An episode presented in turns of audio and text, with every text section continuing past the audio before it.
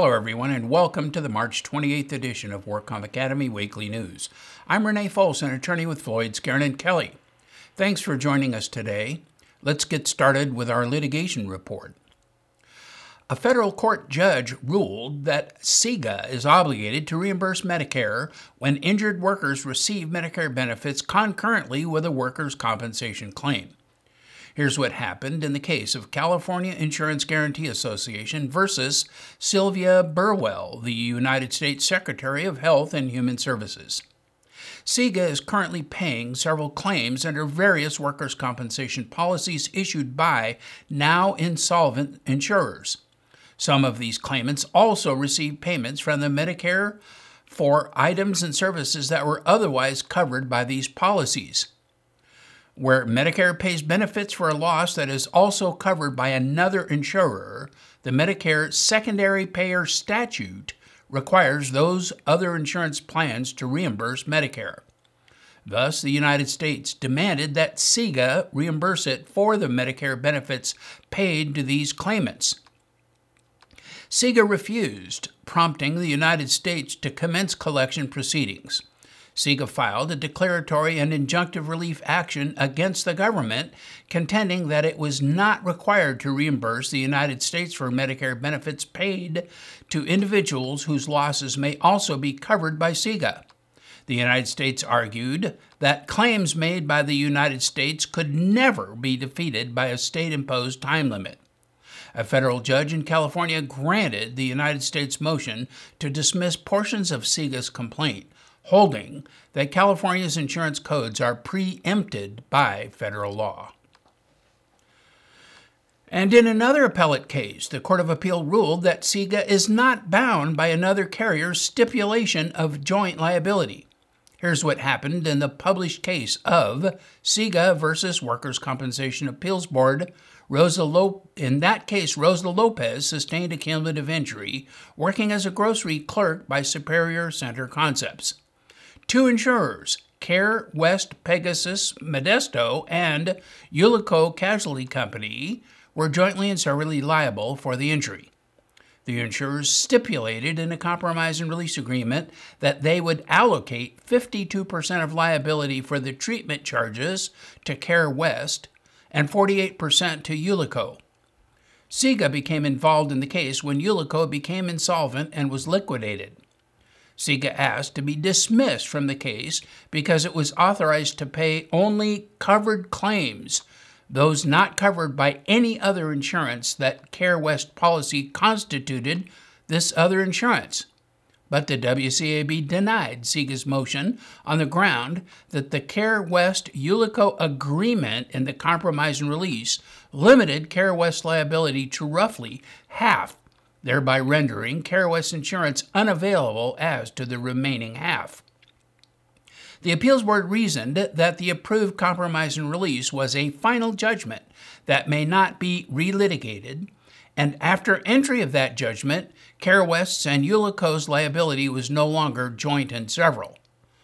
The Court of Appeal disagreed, ruling that the argument reflects a basic misunderstanding of the nature of several liability, which is not, strictly speaking, a rule of liability at all. It is a rule of joinder.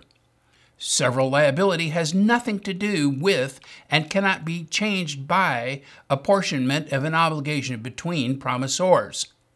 The Court of Appeal concluded that the Care West Ullico Compromise and Release Agreement did not relieve Care West of its several liability for third party claims. The case was remanded to the WCAB with directions to dismiss CIGA. A Texas federal jury has awarded $500 million in damages for defective hip implants. Johnson & Johnson and its DePuy unit were ordered to pay about $500 million to five plaintiffs who said they were injured by Pinnacle metal on metal hip implants. After a two month trial, jurors deliberated for a week before finding that the Pinnacle hips were defectively designed and that the companies failed to warn the public about their risks. Jurors awarded about $140 million in total compensatory damages and about $360 million in punitive damages. A J&J spokesman said the company will appeal. This was the second federal trial involving the Pinnacle device. J&J was cleared of liability in the first trial which ended in 2014. Verdicts in these early trials are not binding on the rest of the litigation, but are used to help gauge the value of the remaining claims. More than 8,000 Pinnacle lawsuits have been consolidated in Texas federal court. All five plaintiffs are Texas residents who were implanted with metal on metal Pinnacle hip devices. They said design flaws caused the devices to fail more frequently and quickly than expected, leading to injuries including tissue death, bone erosion, and high levels of metal in their blood. The plaintiff said that J&J and DePuy described the metal on metal hips as long-lasting, durable, and safe despite being aware of these risks, and they aggressively promoted them for use in younger, more active patients. But J&J has said that it researched and marketed the devices responsibly. DePuy stopped selling the metal on metal version of the Pinnacle devices in 2013. That year, it paid $2.5 billion to settle more than 7,000 lawsuits over a separate metal on metal hip device, the ASR, which was recalled in 2010. And now our fraud report. The owner of an uninsured San Jose auto repair shop and her manager have been charged with fraud after they denied that an employee who had lost three fingers in a workplace accident even worked for them. the two delayed the injury's employee from receiving any workers' compensation benefits for months. The same two defendants have been charged with making a false statement to prevent a worker from receiving workers' compensation benefits, making a false statement for reducing the insurance premium of a workers' compensation insurance policy, and failure to obtain workers' compensation insurance. If convicted of all charges, Singh faces a maximum of seven years incarceration, Takar faces a maximum of eight years incarceration, and both defendants would be ordered to pay full restitution. The investigation of the company started after the injured worker filed for benefits from the Uninsured Employers Benefit Trust Fund, since the business was uninsured at the time of the injury. Subsequent to the accident, both Takar and Singh obtained workers' compensation insurance but then lied in the application by denying that the company had any work related injuries within three years. 71 year old David M. Morrow, MD of Rancho Mirage, is a cosmetic surgeon and dermatologist who was the owner of the Morrow Institute in Rancho Mirage. He pleaded guilty to health insurance fraud as a result of submitting bills for more than $3.4 million for procedures that he claimed were medically necessary, but in fact they were cosmetic procedures such as tummy tucks, nose jobs, and breast augmentations. He also pleaded guilty to one count of filing a false tax return after he failed to report more than $100,000 of income on his 2008 tax return and more than $1.5 million on his 2009 tax return. Last year, a federal grand jury returned a 27 count indictment that outlined a scheme in which patients were lured to the Coachella Valley Surgery Center with promises that cosmetic procedures would be paid for by their union or PPO health insurance plans. The victim health insurance companies included Anthem Blue Cross, Blue Cross Blue Shield of California, Blue Cross Blue Shield of Massachusetts, Regional Employer Employee Partnership for Benefits, formerly known as the Riverside Employer Employee Partnership, and Cigna. Morrow and others at the facility completely fabricated diagnoses, such as a hernia, in the patient's official medical records and also fabricated test results and symptoms on medical records to cover up the actual medical procedures being performed. Tummy tucks were fraudulently billed as hernia repair or abdominal reconstruction surgeries. Rhinoplasties, which are nose jobs, were fraudulently billed as deviated septum repair surgeries, and breast lifts and augmentations were fraudulently billed as tuberous breast deformity.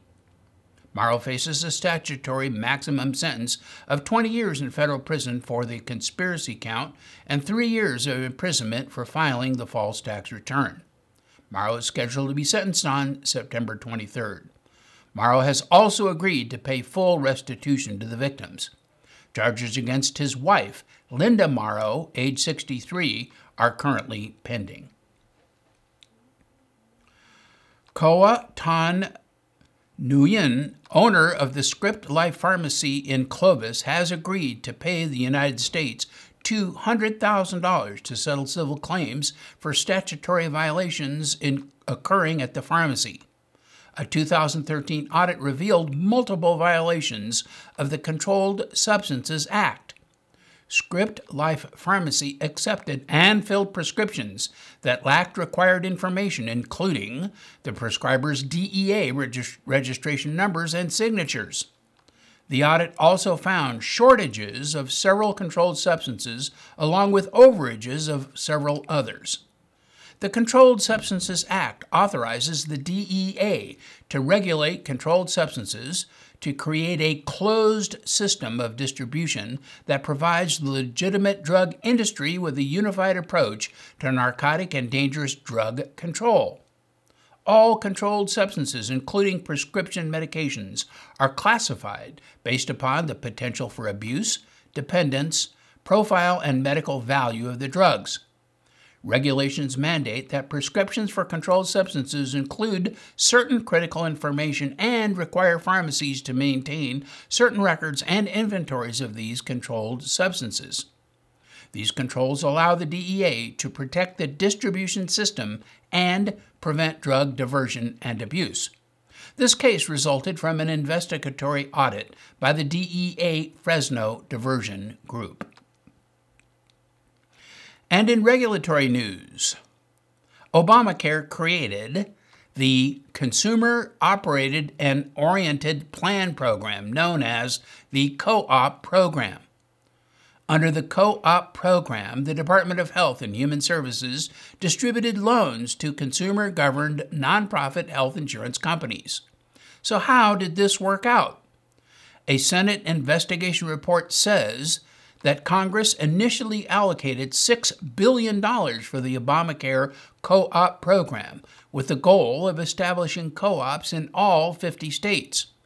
From this allocation, HHS received $2.4 billion of taxpayer money to fund 23 co ops that participated in the program. 12 of those 23 co ops have now failed leaving 740,000 people in 14 states searching for new coverage. And the taxpayer little hope of recovering the $1.2 billion in loans HHS dispersed to those failed insurance businesses. The co ops ultimately suffered $376 million in losses in 2014 and more than $1 billion in losses in 2015. None of the failed co ops have repaid a single dollar, principal or interest, of the $1.2 billion in federal solvency and startup loans they received. In addition, there remains substantial liability for unpaid claims.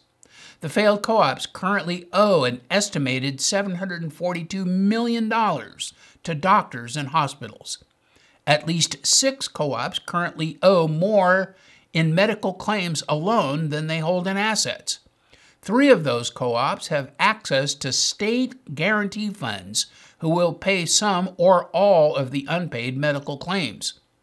The Colorado co op projects that substantially all of its $96.6 million in unpaid medical claims will be paid by the state's guarantee fund. Similarly, the South Carolina's co op estimates that all of its $48 million in unpaid claims will be paid by its guarantee fund. And the first co op to close, CoOportunity, reports that $114.1 million of its unpaid medical claims have already been paid by the Iowa and Nebraska Guarantee Associations. The other three co ops with serious shortfalls will not be bailed out by guarantee funds. The New York co op owes $222 million in its uh, shortfall, and it will not be covered by New York's Guarantee Fund. It is likely that some of the cost of these losses will translate to cost drivers in workers' compensation claims. Certainly, the guarantee funds will distribute the cost by way of assessments to other insurers who will in turn pass the cost to policyholders everywhere. Medical providers who are not paid in one system will demand higher fees to compensate them in another system. The epic failure of the Obamacare co op program is not good news for anyone. the WCIRB defined its 2016 agenda at the 100th annual meeting.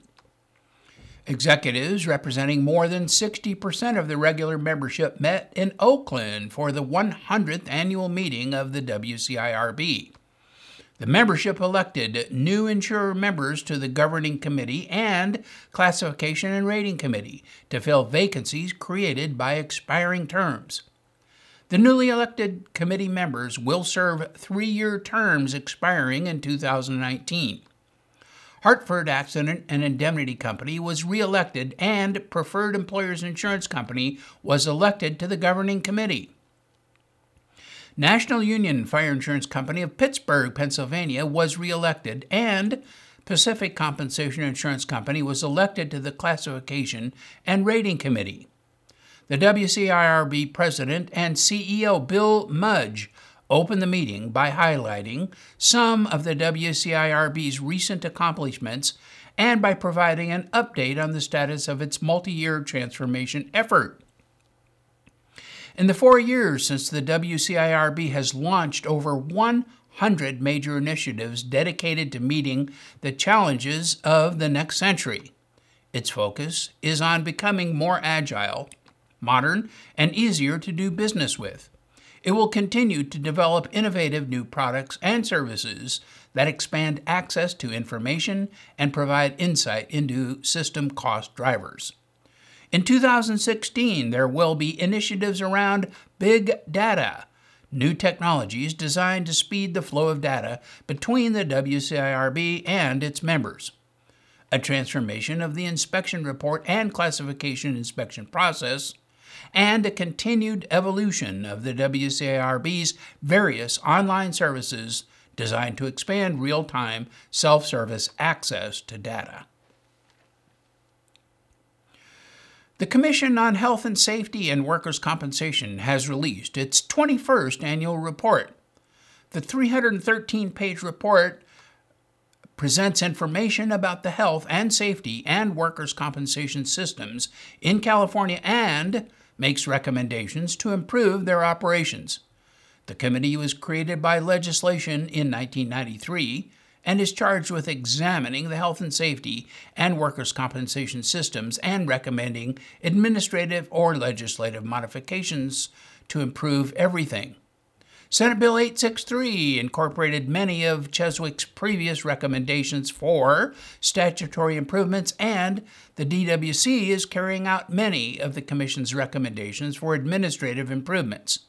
But not all of the past CHSWC recommendations have had success. It has for years recommended integration of workers' compensation medical care with the general medical care provided to patients by group health insurers. It says this would improve the quality and coordination of care, reduce overall medical expenditure and administrative costs, and derive other efficiencies in care.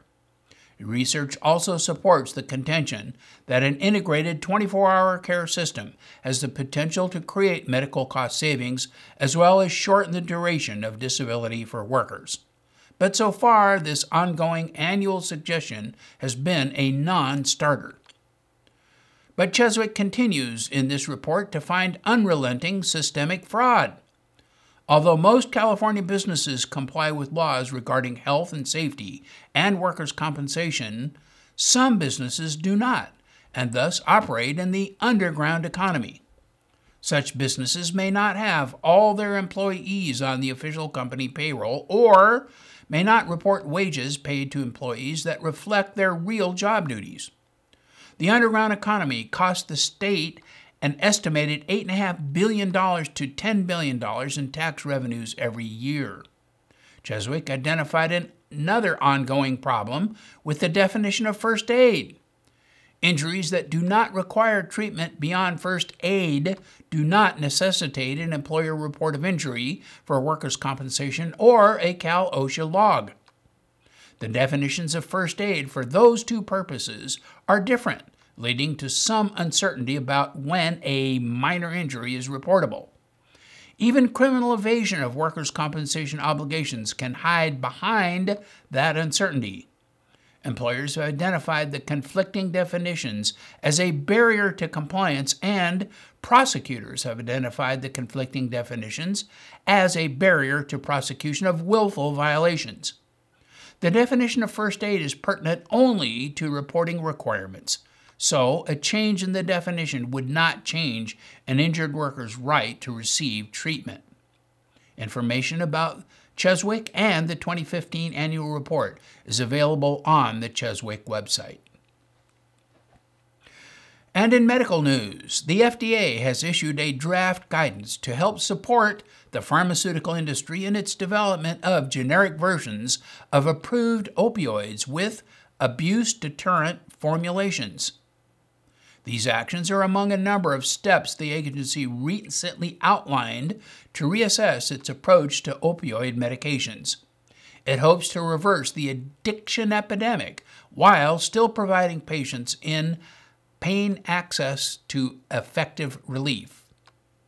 The agency is encouraging industry efforts to develop pain medications that are more difficult to abuse. Abuse deterrent properties make certain types of abuse, such as crushing a tablet in order to snort the contents, or dissolving a capsule in order to inject its contents, more difficult or less rewarding. It does not mean the product is impossible to abuse or that these properties necessarily prevent addiction, overdose, or death. Notably, the FDA has not approved an opioid product with properties that are expected to deter abuse if the product is swallowed whole. The FDA has required all sponsors of brand name products with approved abuse deterrent labeling to conduct long term epidemiological studies to assess their effectiveness in reducing abuse in practice. The draft guidance for generic abuse deterrent opioids follows the agency's final guidance for brand name opioids, which was issued a year ago. The agency will also hold a public meeting later this year to discuss the draft guidance on generic ADF products and a broad range of issues related to the use of abuse deterrent technology. The FDA will take this feedback into consideration when developing the final guidance on this topic. And with that story, that is all of our news and events for this week. Please check our website daily for news updates, past editions of our news, and much, much more. And please remember, you can subscribe to our weekly news podcasts and our special reports using your iPhone, iPad, iPod, or Android device by searching for the WorkComp Academy with your podcast software. Again, I'm Renee Folsom, attorney with Floyd Skeren and Kelly. Thanks for joining us today and please drop by again next week for more news.